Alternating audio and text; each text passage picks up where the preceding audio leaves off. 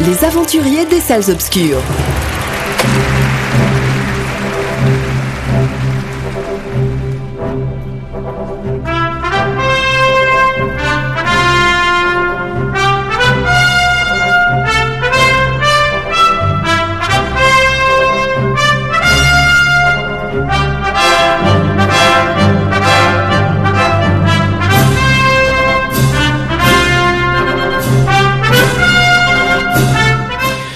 Bonjour à toutes et à tous, merci de nous retrouver en ce samedi après-midi afin d'entendre une nouvelle édition de votre magazine cinéma, Les Aventures des Salles Obscures, un programme proposé par Pierre Delara et Jacques-Olivier Molon.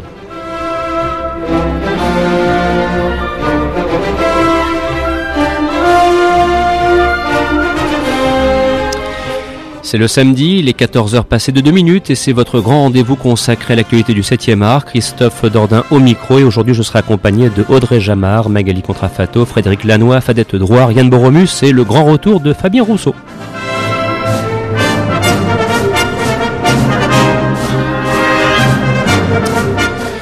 En leur compagnie, nous vous proposerons un panorama complet des principaux films sortis dans les salles ce mercredi 15 novembre et aussi un petit retour en arrière euh, sur les fragments d'Antonin que nous avions pu chroniquer la semaine dernière. Il sera également question de sortie DVD avec euh, la reprise depuis le 8 novembre de Blade Runner de Ridley Scott.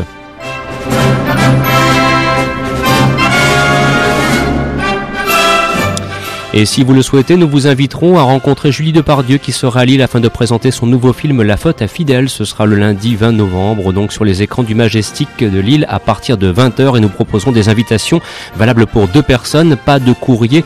Une liste des gagnants sera dressée et donc ensuite expédiée à la direction du cinéma.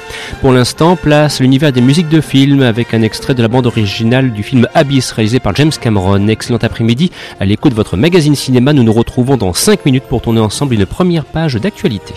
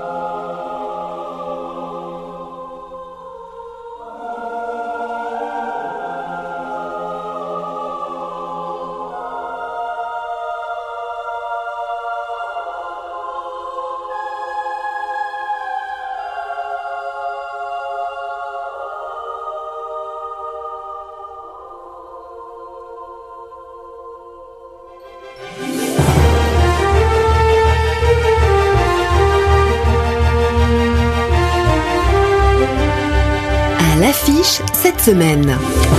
Première page d'actualité, je vous aurais tout dit en vous indiquant que la musique que vous venez d'entendre est composée par Alan Silvestri. Alors, euh, la semaine dernière, euh, faute de temps, parce que l'actualité était chargée, et je me disais, tiens, cette semaine, on aurait un petit peu plus de temps, mais malheureusement, euh, la semaine cinématographique est tout aussi chargée.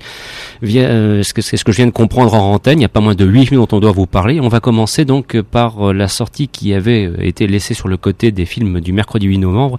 Il s'agit des Fragments d'Antonin, interprétés par Grégory Dérangère et aussi par Grimberg. Et c'est un film donc qui s'intéresse, euh, je dirais, aux soins que l'on a essayé de prodiguer aux soldats. Mais alors, c'est pas la chambre des officiers où c'était la dimension physique qui était abordée. Cette fois, il s'agit du traumatisme euh, qu'a laissé donc euh, ce que improprement on appelle la Grande Guerre de 14-18 à toute une génération de combattants. Magali, donc tu souhaitais absolument intervenir pour commencer sur les fragments d'Antonin. Et, est-ce que c'est un film qui vaut la peine et Fadette pourra compléter ton propos? Alors c'est un film qui vaut la peine dans le sens où c'est le premier qui aborde le, domaine psychiatrique. Donc en ce sens-là, il est complètement euh, nouveau, il est très bien fait, il a été salué par l'ensemble du milieu médical, ce qui est quand même pas rien, ce qui prouve que toute la qualité du film, euh, il est très bien interprété. Euh, c'est vraiment un très très beau travail. Et je dois dire qu'on apprend beaucoup de choses. Et puis euh, euh, voir l'intérêt qu'a eu et la difficulté qu'a eu les, médecins psychiatres à réagir face à des hommes dont ils ne comprenaient pas qu'ils n'avaient absolument rien physiquement et qui pourtant marchaient courbés, étaient emplis de tremblements sans, qu'on sache vraiment les soigner. Et, on voit tous les tâtonnements de la psychiatrie dans ce film. Et je dirais que les cinq premières minutes qui sont donc le générique de, de début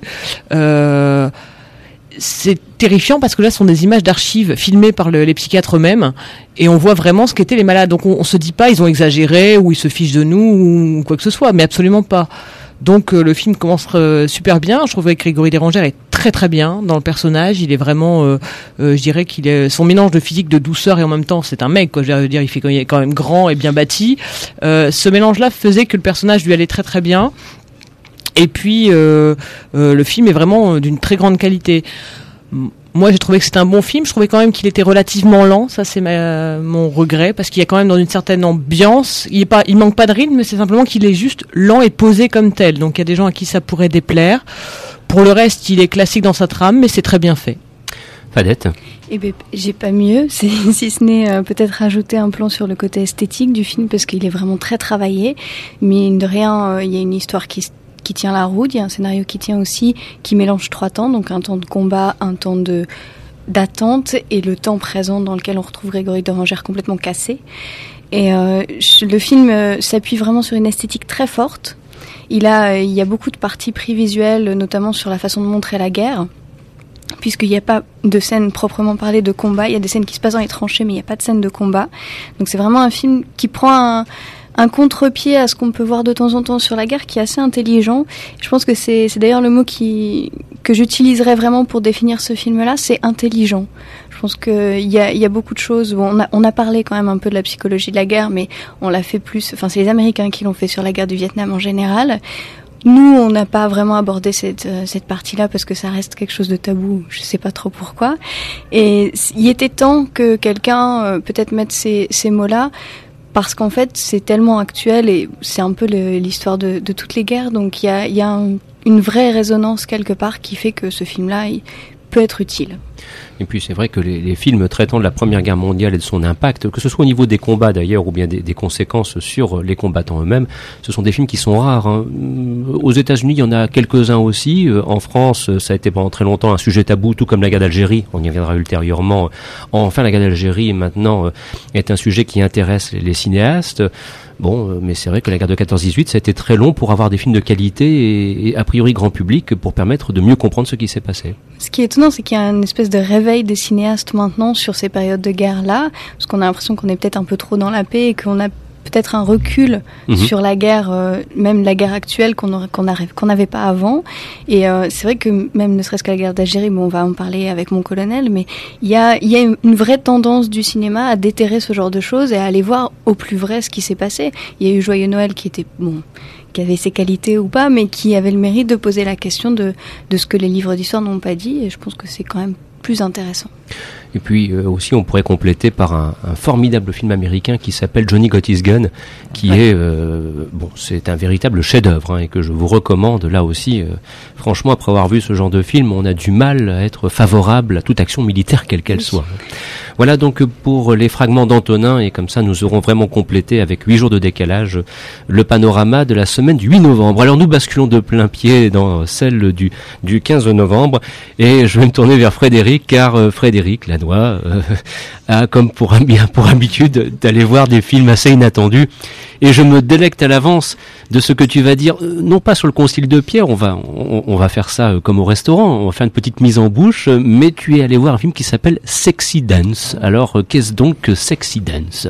Alors, Sexy Dance, pour prononcer à la, comme la voix de la bande-annonce, hein, puisque là, là, je sais pas si vous, vous faites une spécialité de regarder les bandes-annonces, mais moi j'y mets toujours un point d'honneur. Il y a toujours une voix rauque qui nous annonce Malheureusement, il va devoir prouver que c'est un homme. Et dans Sexy Dance, Mhm. on a donc une bande-annonce qui nous montre, enfin qui nous résume très bien l'intrigue, puisque en fait, ce sont deux adolescents qui ne s'aiment pas, qui vont s'aimer sur une piste de danse. Ils vont danser de façon sexy, d'où le titre Sexy Dance. Qui, est, qui résume assez bien l'intrigue.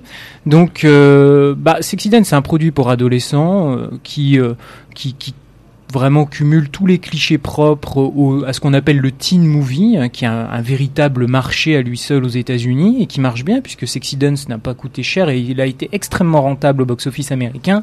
Et d'après ce que j'ai lu en France, euh, les premiers chiffres sont plutôt encourageants. Donc c'est l'histoire d'une espèce de, de jeune homme euh, qui est sur la mauvaise pente et qui euh, va euh, un soir pénétrer par effraction avec des amis dans un, dans un lycée assez huppé du- d'une banlieue chic américaine et qui va se faire prendre par l'agent de sécurité alors qu'il est en train de détériorer une scène. Il va être condamné à des travaux d'intérêt général. Et c'est là qu'il va rencontrer une, danseuse en herbe qui prépare euh, une superbe compétition qui va évidemment servir de finale au film. Et euh, alors que cette jeune demoiselle, euh, donc qui est très sexy, comme le titre du film l'indique, cherche désespérément un partenaire, elle va nouer un, lien, enfin elle va nouer une, une histoire, un début d'histoire professionnelle qui va dériver en histoire d'amour. Donc en gros, on prend euh, deux doigts de, de grise pour le côté un peu comédie musicale, on va prendre aussi un petit peu du côté de euh, d'American Pie pour le, le, le contexte social sous-jacent et les quelques gags graveleux. Alors il y a aussi beaucoup de, de choses sérieuses, hein. il y a aussi quelques quelques traits de 8 Mile puisqu'il y a aussi une bouleversante réflexion sur euh, les inégalités sociales aux États-Unis. Il y a une scène d'une très grande violence qui fait pleurer ma voisine d'ailleurs qui avait 12 ans. Est-ce qu'il y a des. Un petit, euh, le- du point de vue du contenu social, est-ce qu'on retrouve des choses assez graves, comme dans Dirty Dancing, par exemple, le thème de l'avortement Oui, Dirty Dancing et dans Fame aussi exactement, puisqu'on y Ah, retrouve la, la, la question sociale de l'intégration des femmes plombiers. euh, Ah oui, est c'est vrai. Fame, ouais. Mhm. Donc, euh, bon, il y y a des scènes d'entraînement. alors moi, je trouve ça assez comique. Il y a, il y a voilà tout- toute une salle d'adolescentes qui sont en train littéralement d'arracher leur accoudoir à se demander si le couple à la fin va gagner la compétition. Le suspense est intense. Alors, je vous laisse découvrir, en tout cas réfléchir si euh, euh, ça vaut le coup de payer 8 euros pour avoir la réponse à la question.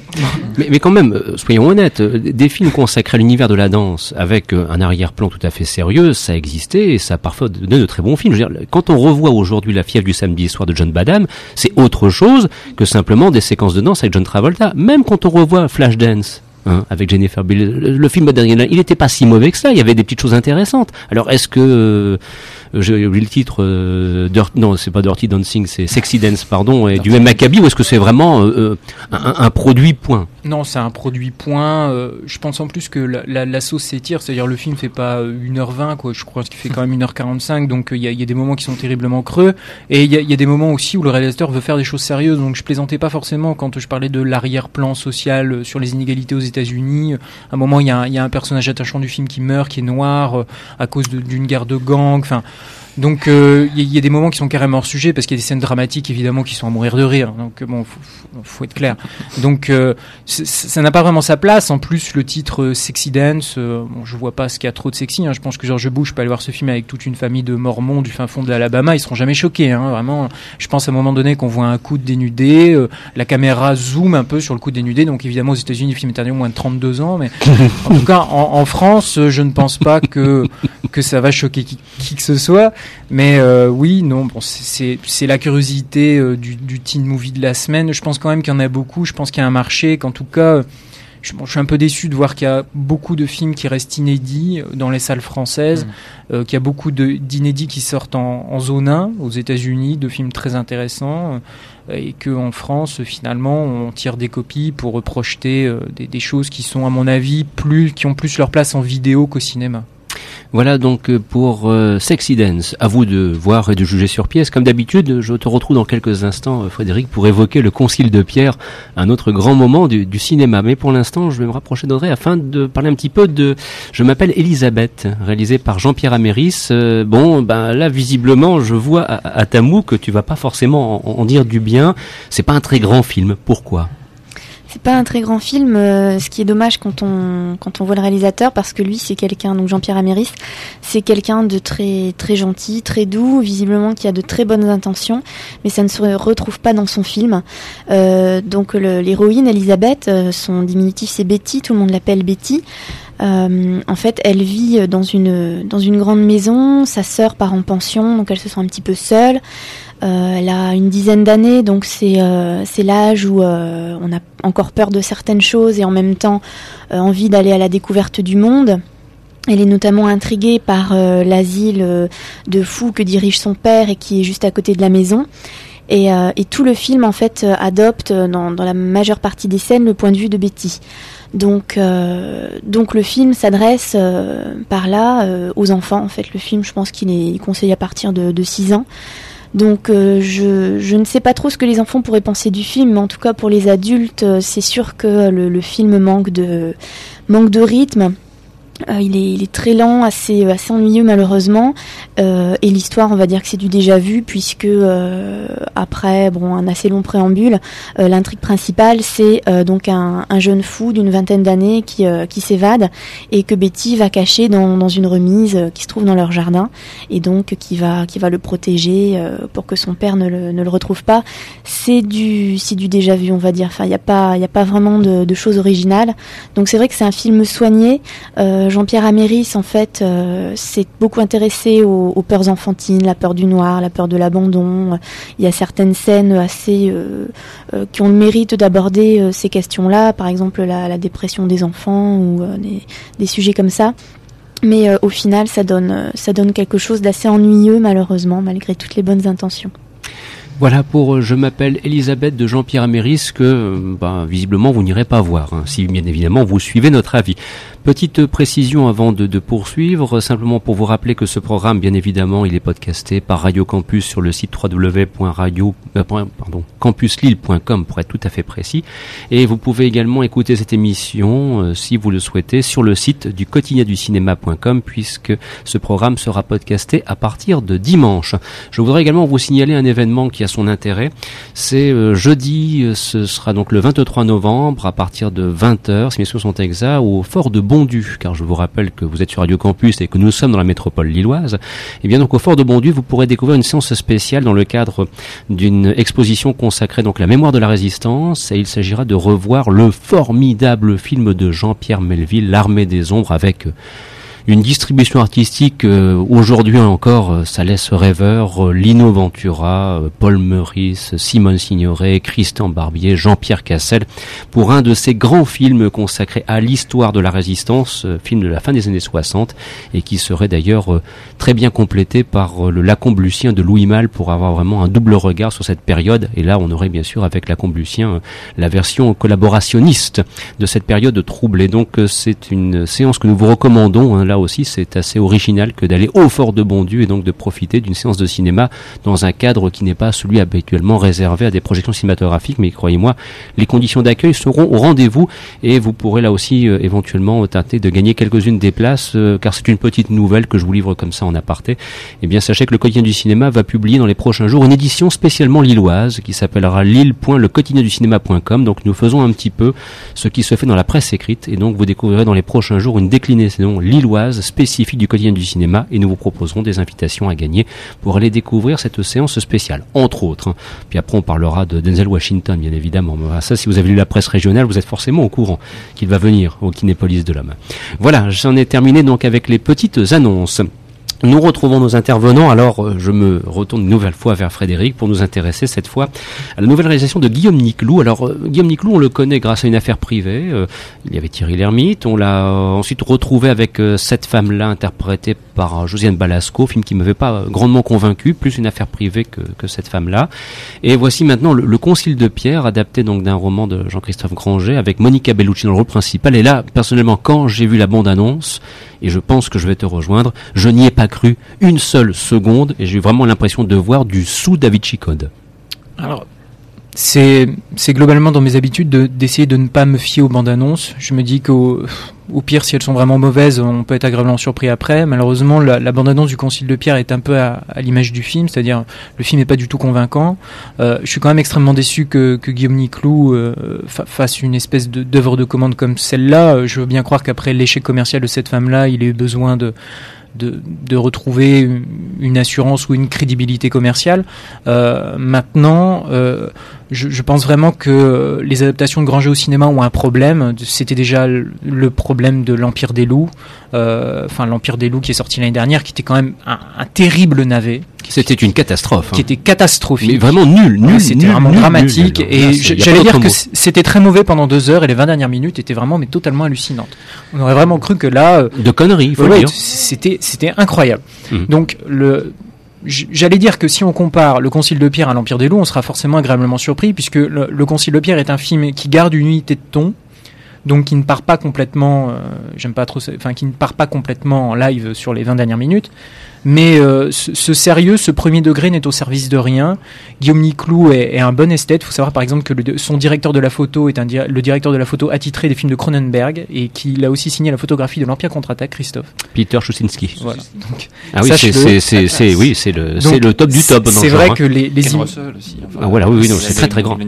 C'est assez incroyable. Donc euh, le, le, Concile de Pierre est, comme je l'ai écrit dans ma critique sur le quotidien du cinéma.com, est un beau gâchis de talent puisque c'est quand même la réunion de Guillaume Niclou qui est, qui est un maître du scope. Moi, je trouve que dans cette femme-là, on pouvait, on pouvait critiquer cette femme-là. En tout cas, visuellement, c'est un film qui était assez magnifique et très convaincant. Euh, la, photographie est très belle.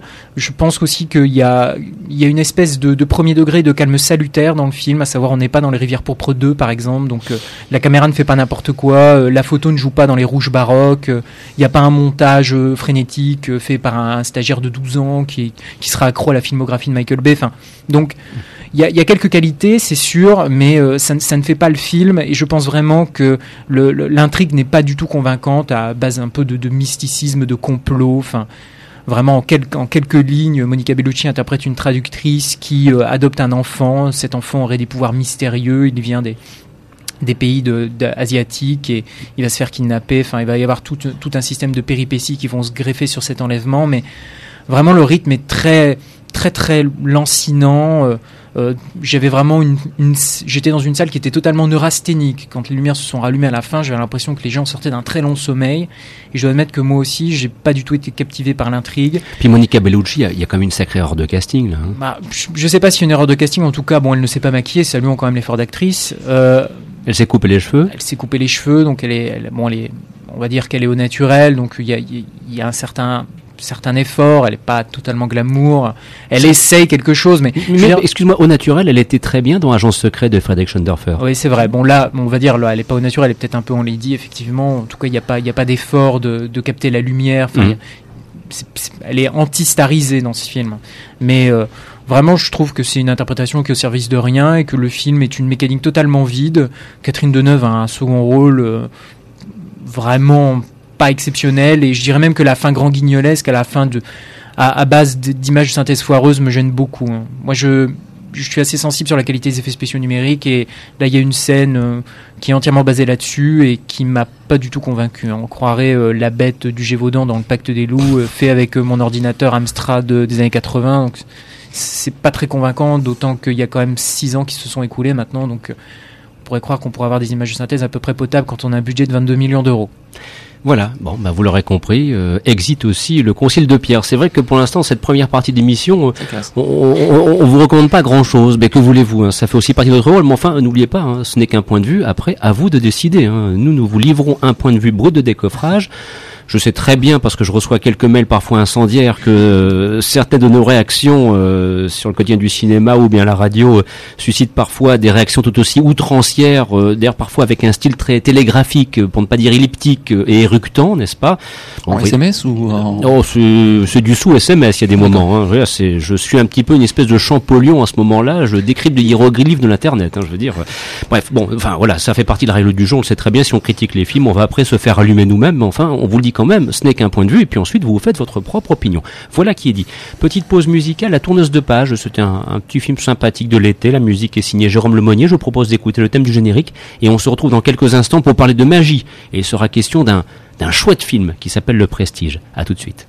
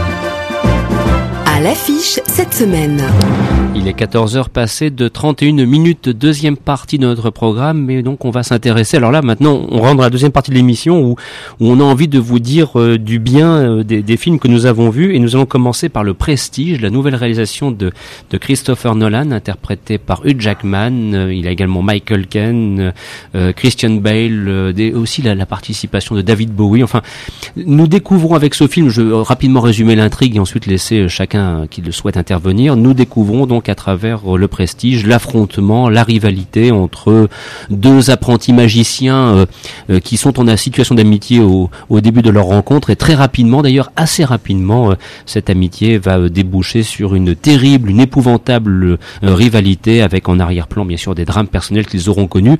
Et c'est vrai que c'est un film sur l'illusion et sur l'art et la manière de berner le spectateur qui se laisse, et j'avoue que j'y ai pleinement sacrifié, qui se laisse avoir en beauté, et c'est un véritable régal. Alors qui souhaite intervenir sur le prestige? Pour commencer, euh, oui, euh, vas-y Audrey. Je suis de, ton avis, Christophe. Moi, je suis complètement rentrée dans, le film. Euh, dans un premier temps, déjà par l'am- l'ambiance qui est qui est euh, retranscrite euh, à l'écran, euh, que ce soit dans, dans les costumes, les décors. en fait, on est vraiment plongé dans le dans le monde des magiciens, qui sont pas des magiciens. Il faut quand même le dire, qui ne font que sortir des, des lapins de leur chapeau. Sont quand même des magiciens, des illusionnistes même, qui qui mettent en scène des tours très très recherché. D'ailleurs, comme il y a une rivalité entre eux, ils il cherchent bah, le, le, tour qui va qui va les, les mettre meilleurs, qui va les propulser meilleurs illusionnistes, et qui va attirer le, plus de public. Donc au niveau de la reconstitution, donc à la toute fin du, du 19e siècle, c'est vrai que là, c'est une, complète réussite. Euh, réussite également dans, du côté des acteurs, du casting, donc avec euh, Christian, Christian Bale et Hugh Jackman. Je pense que Fadette nous en dira un petit mot. Euh, et puis d'autres, hein, Michael Caine, euh, David Bowie dans un rôle où euh, je pense que tout le monde ne le reconnaîtra pas. Voilà, Scarlett Johansson et d'autres d'autres seconds rôles qui sont vraiment vraiment très très bons. Et effectivement, le sujet du film, c'est l'illusion, c'est le fait d'y croire ou de ne pas y croire, le fait de, de se laisser berner. Il y a une phrase qui est répétée dans le film euh, qui dit que euh, si le spectateur euh, y croit, s'il se laisse prendre par un tour, c'est parce qu'il veut être berné, c'est parce qu'il veut qu'on l'émerveille. Et donc le film joue là-dessus à fond. Et, j'ajouterai une dernière chose sur sur les rebondissements. De la, de, la, fin du film. En fait, tout, tout le film est un jeu de ping-pong entre, entre les deux personnages qui ont des comptes à régler à la fois personnellement et professionnellement. Et, et je, je, je, pense que j'ai jamais vu un nombre de rebondissements aussi grand à la fin d'un film. Euh, on pense que l'un a pris le dessus et bon, ça, ça, ça n'arrête pas de changer. Et à ce niveau-là, euh, je pense qu'il faut, il faut, il faut l'accepter, il faut se laisser aller. On va de surprise en surprise et, euh, et franchement, on passe un très très bon moment devant, devant ce film. Oui, il y a vraiment de la classe et de la qualité euh, dans, dans, le prestige. Un autre point de vue éventuellement, Fabien, Yann, n'hésitez pas. Hein. Oui, moi, en fait, quand j'ai vu ce film, je me suis dit, j'ai vu l'histoire je me suis dit, finalement, dans les films sur, euh, sur les magiciens, il n'y en a pas beaucoup au cinéma. Et j'ai trouvé que c'était très original. Mmh. Parce que, bon, on commençait quand même le, le Harry Houdini avec euh, Tony Curtis, si je me souviens bien. Mmh. Et là, on a un film qui est quand même, moi je dis, moi j'ai vu, il y a une certaine parabole sur l'ambition. Mais il y a aussi cette relecture un petit peu du, du mythe faustien. Mmh. C'est-à-dire qu'au travers de une Jackman, je ne vais pas tout révéler le film bien sûr, mais euh, on a quelque part euh, cette, cette, notion de pacte avec le diable. Oui, c'est d'ailleurs euh, quand on voit la, machine avec laquelle il essaye de trouver le numéro ultime, c'est vrai que là c'est presque proche de la damnation. Hein. Mm. Yann, sentiment partagé là aussi, il y a, y a oui, du Faust dans le dans le prestige? Oui, puis c'est vrai que le, bon, le scénario est complètement brillant. Il y a un truc qu'on n'a pas dit, c'est que alors c'est il y a deux trois thèmes et qui se répètent euh, à l'infini comme si c'était deux miroirs placés les uns euh, les uns euh, en face des autres. Et donc on a des c'est des redondances de thèmes comme ça et qui changent de point de vue puisque le, le ce qui est particulièrement brillant dans le scénario c'est qu'en en fait on découvre l'histoire alors moi c'était très très bien pour moi en plus parce que je suis arrivé 7 minutes en retard. Je me suis trompé de salle. Et le temps que je m'en aperçoive les séances étant en quinconce je suis arrivé après l'introduction du prestige. Vous pouvez faire ça. Alors c'est sans doute très bien avec l'introduction mais sans l'introduction c'est encore plus mystérieux. On collecte les, les pièces du puzzle de manière euh, encore plus euh, encore plus confusément en quelque sorte. Et ça, ça a beaucoup beaucoup de charme. Et ce qu'il faut dire c'est que le, le, récit est fait en quinconce. C'est-à-dire que chacun des deux protagonistes donc euh, qui qui sont au sein de cette, rivalité euh, découvrent chacun un carnet de notes en fait et euh, qui est écrit par l'autre et donc avec le nombre de manipulations et de subjectivité que cela euh, que cela comment dire suppose quoi. Ce qui ce qui rend un sujet qui était déjà très mystérieux un, un, côté complètement malicieux et un effet de suspense vraiment impressionnant par contre, puisque je vais faire mon mauvais cire et je vais faire euh, deux trois bémols très sérieux. Alors c'est un film que j'ai beaucoup aimé, mais alors il y a deux trois bémols sérieux. Euh, alors le film est beaucoup mieux que le Batman Begins de Christopher Nolan, qui était une catastrophe, notamment au point de vue du montage, où finalement dans les scènes d'action, on finissait par voir juste des des trucs passés dans l'écran. On dit tiens une couleur marron. Tiens, une couleur je me souviens que c'était un point de vue que j'avais euh, soutenu à propos des séquences d'affrontement entre euh, Batman euh, ah, et ses adversaires. La séquence dans le dans le train aérien, notamment dans le métro aérien, était pour moi euh, l'antithèse de la réussite de ce que pouvait faire un Spider-Man numéro 2 par exemple. Alors ici le, le montage image et, et son, le son est, est très très beau dans ce film là. Euh, enfin, en tout cas, le, le, montage est moins catastrophique, évidemment, parce que c'est un film beaucoup plus posé que Batman Begins. Euh, bon, c'est pas c'est pas son point fort, Christopher Nolan, mais par contre, à deux trois endroits, je sais pas si vous avez remarqué, notamment dans la première partie, en ce qui concerne les trucs les plus faciles à faire, c'est-à-dire les dialogues, mm -hmm. euh, il coupe à la phrase. Je sais pas si vous avez remarqué. Alors, par exemple, Hugh Jackman peut faire une tirade de un paragraphe, mm -hmm. euh, et puis après, donc Christian Bell va répondre, et Christian Bell il va dire par exemple, euh, je sais pas. Et alors là, pouf, on va changer de plan, Mhm. et puis euh, le temps de la réplique, et puis on va revenir tout de suite sur euh, Hugh Jackman, ce qui fait qu'on a des, des, des inserts qui se baladent comme ça dans le film, qui sont vraiment, alors euh, totalement laids, et heureusement, c'est euh, 1% du film ou 2%, mais enfin, on peut quand même le noter. Et moi, dernier bémol que je mettrais, c'est que je trouve que malgré la réussite, malgré toute l'intuition que porte le film, malgré le soin aux acteurs, malgré le grand, grand travail d'adaptation qui est fait, euh, on reste dans un film de scénario. C'est-à-dire qu'il y a, a jamais un moment où c'est la mise en scène qui euh, impose quelque chose euh, au scénario. C'est toujours le scénario qui impose la mise en scène.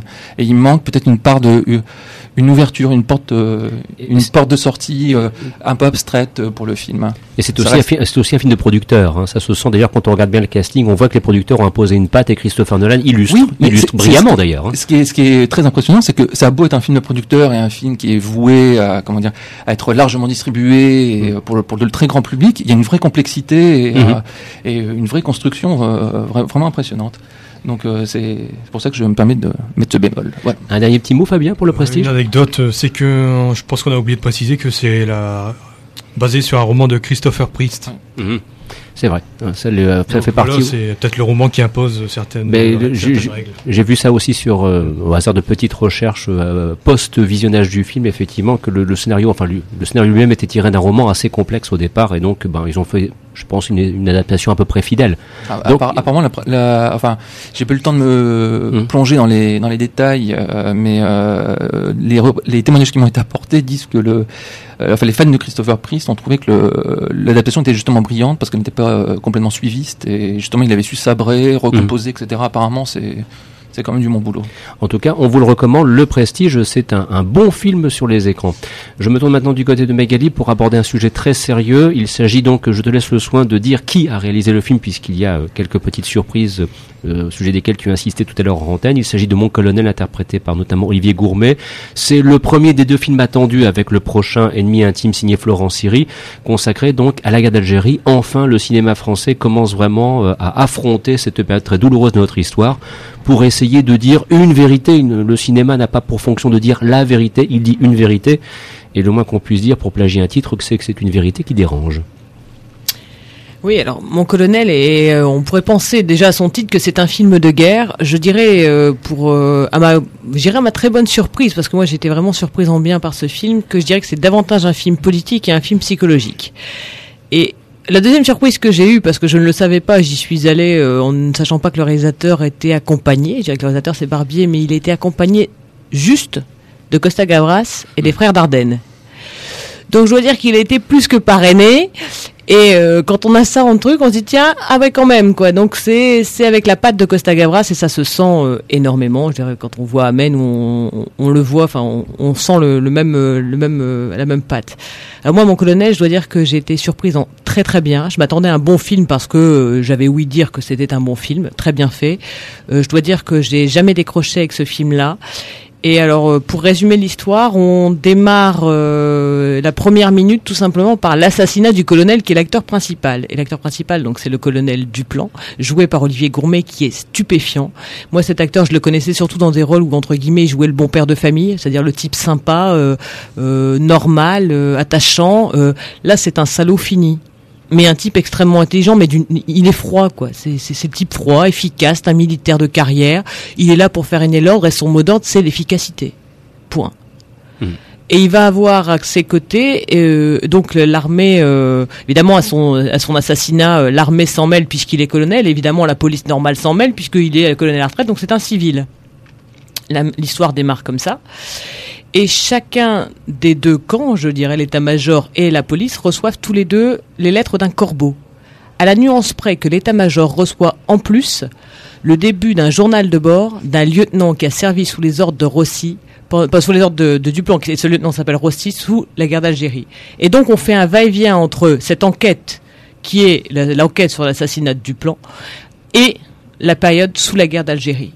Et pour se rendre compte qu'évidemment il y a un lien entre les deux, mais il faut nous raconter l'histoire et savoir pourquoi. Et ce lien est fait par un personnage évidemment superbement adorable, puisque ce personnage n'est autre qu'un lieutenant qui, qui, lit le journal intime de, de, ce, de Rossi, et c'est Cécile de France. Et notre regard, nous, et passe par le regard de Cécile de France. C'est-à-dire que nos émotions, est-ce qu'on peut ressentir, est fait par ce personnage-là. Et elle, elle se trouve un lien, je dirais, fraternel avec Rossi parce que à 25 ans d'écart, ils ont le même âge en fait. C'est la même génération, ils sont tous les deux du même grade, tous les deux dans leur premier poste à l'armée, et donc elle se sent un lien avec ce jeune homme et on voit ses réactions. Et à côté de ça, donc ça, c'est, je dirais, c'est le cadre, ce qui fait que le film est très bien fait parce qu'on a des, pauses quand on fait la, quand on est dans l'enquête en elle-même, on a des pauses parce que, en tant que tel, le film est terrifiant. Mais terrifiant parce qu'il est froid, terrifiant par les discours, terrifiant par les dialogues, par le face-à-face, par finalement le fait qu'un jeune homme qui était un lieutenant qui arrive avec tous ses idéaux, qui est un juriste, euh, avec sa- la notion de droit, la notion de légalité, la notion de justice, arrive sous les ordres de Duplan et tout va voler en éclats sans même qu'il s'en rende compte. Et toute sa personnalité à lui va être complètement euh, euh, détruite par, par Duplan, mais sans, sans même qu'il n'arrive à réagir. Et il y a des phrases, mais moi, il y a des phrases. Le premier discours de Duplan dans le film est horrible. Il donne une vision de, de ce que peut être la vision des colonialistes euh, en disant on leur a apporté l'éducation. De toute façon, sans nous, ils sont rien. Ça résume, mais là, moi, ce que je fais, c'est une caricature du- en résumé. Mais franchement, faut voir le discours. Il dure trois minutes. On l'écoute. On fait purée. Si c'est comme ça qu'il pensait, on peut comprendre. On va comprendre plein de choses. Ah oui, que le colonialisme se soit fait euh, en s'appuyant sur l'idée de la supériorité de la race blanche et de l'homme blanc, bah ça, depuis le 19e siècle, il n'y a absolument aucun doute historiquement, c'est reconnu. Donc voilà, après ça, bon, il y a une phrase qui m'a laissé, et je vous la livre parce que je suis resté euh, comme ça à l'écouter en disant mais c'est pas possible. Et pour Duplan, tout, je vous l'ai dit, le, le truc c'est l'efficacité. Alors il y a deux trucs qui reviennent, c'est qu'il fait la différence entre la légalité et la justice. Et donc euh, je vous laisse découvrir dans le film parce que c'est assez intéressant comme point de vue. Et la deuxième chose, c'est qu'il dit, pour moi la, la torture n'est pas un tabou, du moment qu'elle est faite sérieusement et sans sadisme. Je vous laisse apprécier. Fadette, deuxième point de vue Oui, si je peux rajouter quelque chose sur Mon Colonel, c'est non pas que c'est un mauvais film, au contraire, je pense que c'est un très bon film. Euh, c'est peut-être que moi, ce qui m'a plu dans celui-là, c'est que c'est l'anti-indigène. Oui. Là où Indigène nous montrait ce qu'il fallait penser, là où Indigène montrait un endroit avec des gentils et des méchants, le Mon Colonel ne reste euh, vraiment dans la nuance tout le temps. C'est-à-dire que ce personnage joué par Olivier Gourmet, forcément, il est très antipathique, mais on le comprend. Et, on- et il n'est pas, je- pas montré de façon à être le grand méchant, vilain ou pas beau. euh, il faut taper dessus. Il y a quelque chose qui se fait dans ce film-là qui est de l'ordre de la réflexion et de la vraie réflexion. On n'a pas ce, ce côté manichéen euh, qu'on a d'habitude dans ce genre de film, et on laisse vraiment au spectateur le soin de réfléchir à tout ça et de se dire bah oui c'est vrai effectivement il y a eu des choses qui été faites, il y a eu des gens qui pensaient comme ça, il y en a d'autres qui pensent comme ça. Où est-ce que je suis moi? Et je pense que c'est ça l'intelligence de mon colonel, euh, qui vraiment, c'est c'est ce qui m'avait gêné dans, dans Indigène, qui en plus était pas très bien réalisé. Sur mon colonel, non seulement il y a une patte à la réalisation qui est bien sûr la patte de Costa Gavras, ça, c'est indéniable, mais il y a aussi cette, euh, cette volonté vraiment de laisser aux gens la, la façon de réfléchir, de leur laisser la place de réfléchir, que je trouve très intelli- intelligente et intéressante. Et ça doit énormément quand même à Olivier Gourmet, qui apporte à ce personnage-là tout son talent. Et, euh, et c'est vraiment un talent énorme. Je pense qu'il est capable de faire n'importe quoi. On le verra bientôt dans Kongorama, où il est excellent aussi. Il y a quelque chose de chez Olivier Gourmet et voilà je pense qu'il a vraiment adoré ce film là moi quand euh, quand je quand on en avait parlé avec lui il nous avait dit que pour lui c'était un film qui justement faisait réfléchir les gens il voulait pas faire un film pour faire un mea culpa etc c'était pas le but et je pense que c'est vraiment l'intérêt du film euh, profondément Voilà donc pour Mon Colonel, actuellement sur les bons écrans de la métropole lilloise, mais aussi partout en France. Il est 14h passé de 46 minutes et vous écoutez une nouvelle édition de votre magazine cinéma Les Aventures Salles Obscures. On va faire un petit intermède consacré aux sorties en DVD.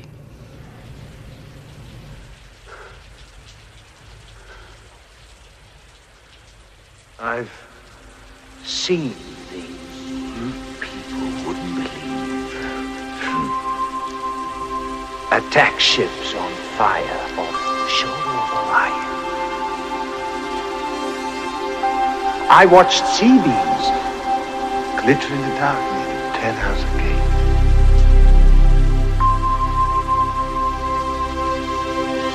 All those moments will be lost in time. Like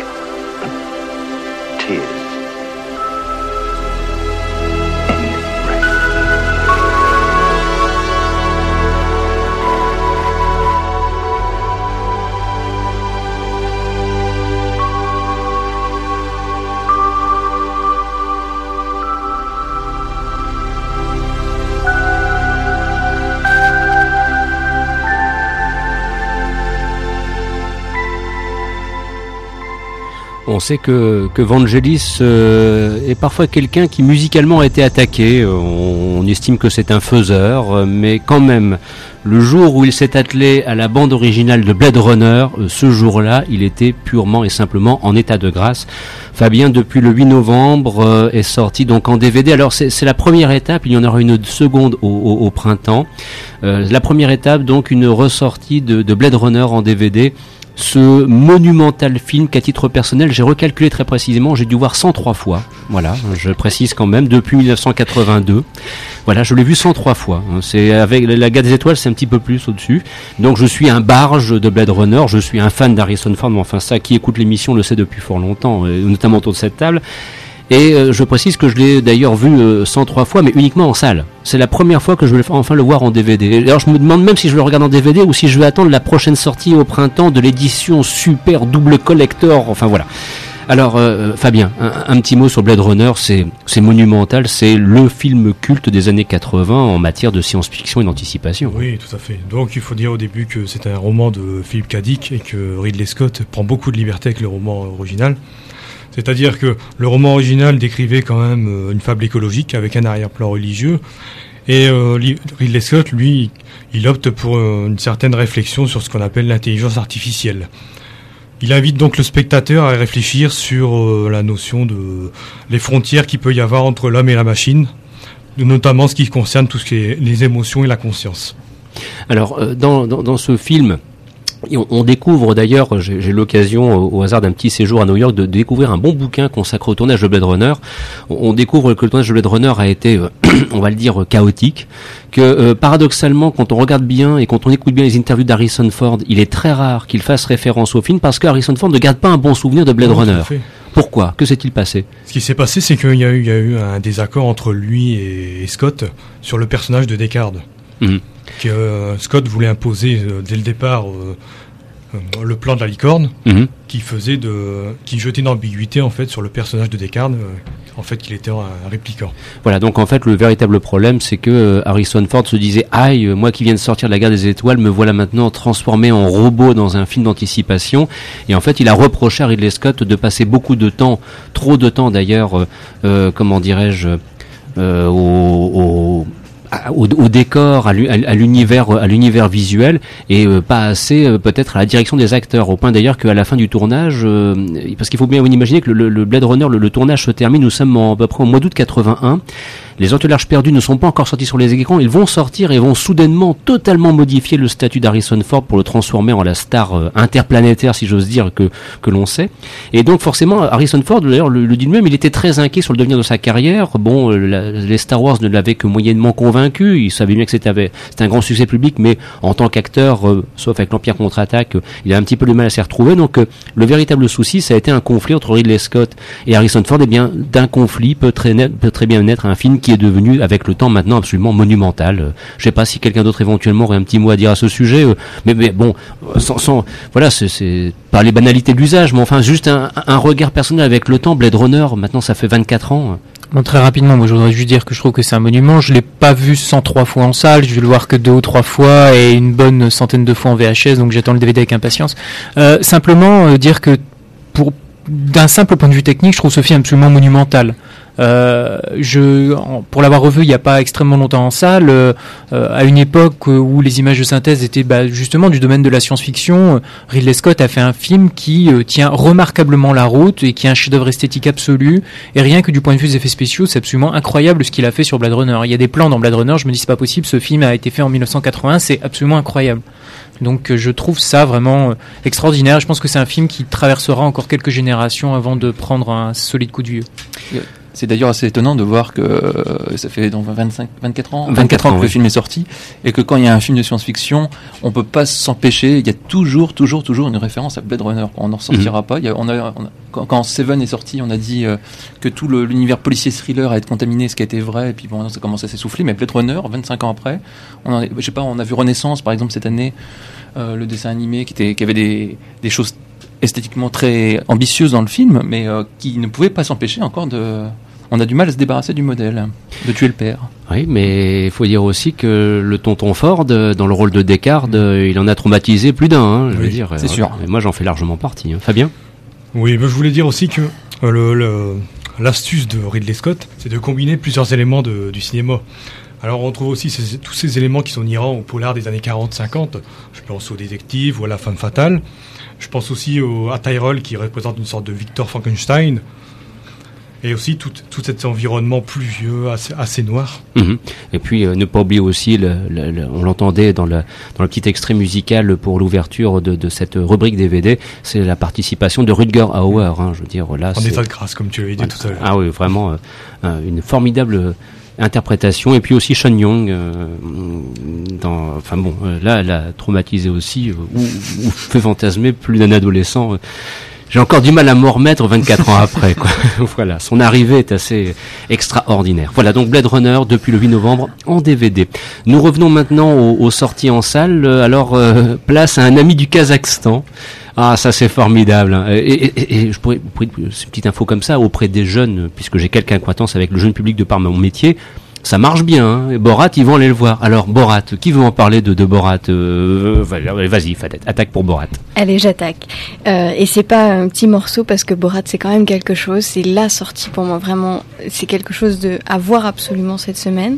Donc l'histoire est simple, c'est celle de Borat Sagdiev qui est envoyé par son gouvernement du Kazakhstan aux États-Unis pour apprendre euh, en gros comment on fait pour être une société évoluée. Et qui se retrouve aux États-Unis, euh, lâché dans la nature, avec euh, tout, ses, son fond euh, homophobe, misogyne et antisémite donc un personnage très sympathique. Ce qu'il faut savoir surtout, surtout, surtout, c'est que Borat n'existe pas, qu'il est un personnage de Sacha Baron Cohen, comédien anglais qui avait déjà, qui était déjà à l'origine d'Ali J, que Borat est bien sûr créé à partir des idéologies occidentales sur le- la vision du, de ce que peut être le Kazakhstan et un, un journaliste euh, kazakhstan, que donc il a, il a hérité de tous ces préjugés-là et qui se pointe aux, euh, dans les 1, 2, 3, 4 dans les États-Unis avec cette, euh, cette vision-là et, euh, et cette, euh, cette naïveté vraiment forcée du personnage. Alors ça donne un film vraiment très étrange. C'est-à-dire qu'il faut absolument oublier tout ce qu'on peut lire du premier degré, oublier tout. Voilà, et prenez-le complètement au second degré, parce que Borat c'est très effrayant, il va voir tous les gens, il leur pose des questions euh, antisémites, homophobes, misogynes, et les gens réagissent correctement. Ça marche au quart de tour. Hein. Ça marche au quart de tour. Et c'est ça qui est très, c'est très étrange. Donc c'est très très drôle, forcément, parce que ça donne des, des choses vraiment étonnantes. Et puis c'est très effrayant. Moi, ça me fait peur quand je vois des gens euh, répondre à, à quelqu'un qui leur demande avec quoi tu es un juif et qu'on lui dit bon ça un 9 mm c'est bien, c'est pas mal. Ah oui, la séquence de l'armurerie, Moi, je c'est je hein. trouve ça effrayant. Quand on voit euh, un, un, un gars se pointer au milieu d'un d'une arène de rodéo et, dire euh, vive Bush et qu'il s'abreuve du sang de tous les petits Irakiens et qu'il y a euh, 10 000 personnes autour qui sont en train de crier ouais moi ça me fait peur je trouve ça très étrange Yann. Ouais, il faut, faut préciser que tout cela est évidemment mis en scène. Il n'y a pas Non. un moment d'instant volé. si euh, si si Ah non. ah non si si moi j'ai- je me suis bien renseignée il y a de la scénarisation bien sûr mais il y a de la caméra euh, un peu comme Raphaël Mesrahi pouvait le faire Non, c'est le- la référence de Borat, ce serait Groland à la limite. Mais Non, en aucun non, cas, la non, non. c'est pas vrai c'est pas vrai Eh ben, il- s'il dit ça, il ment parce que ça, il y a des chants, il y a des contre-chants et Oui. euh, ça se voit Il y absolument. a des- il y a des euh, On moments- voit les gens rire, euh, par exemple, sur la séquence où justement il y a l'hymne national euh, où il où il dit euh, bouge super, euh, allons égorger les enfants en Irak et tout ça. On voit les gens qui se marrent et tout ça. Oui, on mais, voit le mais contrepoint. parce que c'est des vraies réactions. Je, t'assure, vraiment, pour l'avoir, et je, je le crois vraiment, il y a des il y a des moments qui sont scénarisés, bien sûr. Il y a des moments où, euh, enfin, il va par exemple dans, dans une gay pride, il y a des moments où forcément on sent peut-être un petit début d'impro, mais sur un, une idée de départ de scénario, mais il y a des vraies réactions. Et c'est et c'est ça qui est qui fait la force du film parce que si c'était que du scénario, ça aurait qu'un intérêt. Et, et- et ça fait peur. hein. Ça fait peur. Si vraiment tel est le cas, ça fait peur. Alors comme Yann, j'étais un peu gêné devant, devant Borat parce que je me, je me demandais quelle était la part de scénarisation, quelle était la part de mise en scène. Si on fait attention à la mise en scène, effectivement, il y a des moments de, de chant contre chant.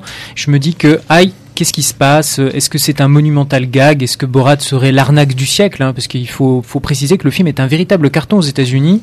Ça, c'est peut-être un peu rassurant. On peut se dire que finalement les Américains sont peut-être prêts à se moquer d'eux-mêmes. Moi, ça, me- rassure un petit peu. Donc, je suis allé faire pas mal de recherches sur Internet pour voir finalement comment est procédé euh, Sacha Baron Cohen et le réalisateur. Donc, visiblement, ils ont fait signer euh, aux, aux gens une autorisation de diffusion euh, des images avant même la rencontre avec Borat, de sorte que de toute façon les gens n'avaient pas trop le choix. Même dans l'arène? Même bah dans l'arène non, là il y a les 10 000 figurants et de toute façon la caméra ne s'attarde pas suffisamment sur les enfin figurants, les, les 10 000 personnes qui sont dans Mm. l'arène, la caméra ne s'attarde suffisamment pas longtemps pour que des gens puissent après attaquer en justice. Mais tous les gens qui rencontrent, je passe je- par exemple la le, le- le- les féministes, le, le député à Washington, enfin bon, l'armurier, enfin c'est ces gens-là donc ont signé et visiblement la seule tentation de passer à la télévision a dû suffire pour les laisser euh, s'embarquer. Alors par contre, il y a quand même quelques quelques personnes qui ont porté plainte hein, puisque le film le film ne devait être diffusé qu'au Kazakhstan. Donc évidemment les gens se sont lâchés, hein. il n'y avait pas beaucoup de pression. Oui bon au pire je vais passer pour un con Kazakhstan, c'est ce qu'ils ont dû se dire.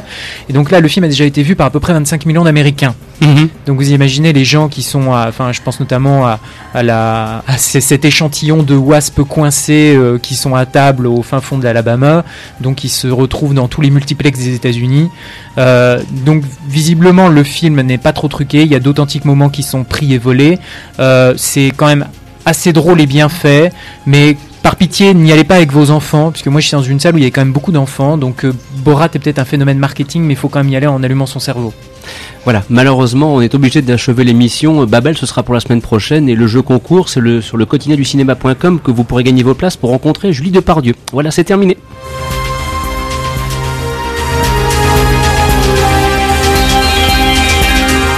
Dans quelques instants, suite des programmes sur Radio Campus avec le magazine Awana Africa. Grand merci de nous avoir suivis. On se retrouve samedi prochain à partir de 14h. Bon week-end à vous tous. Au revoir.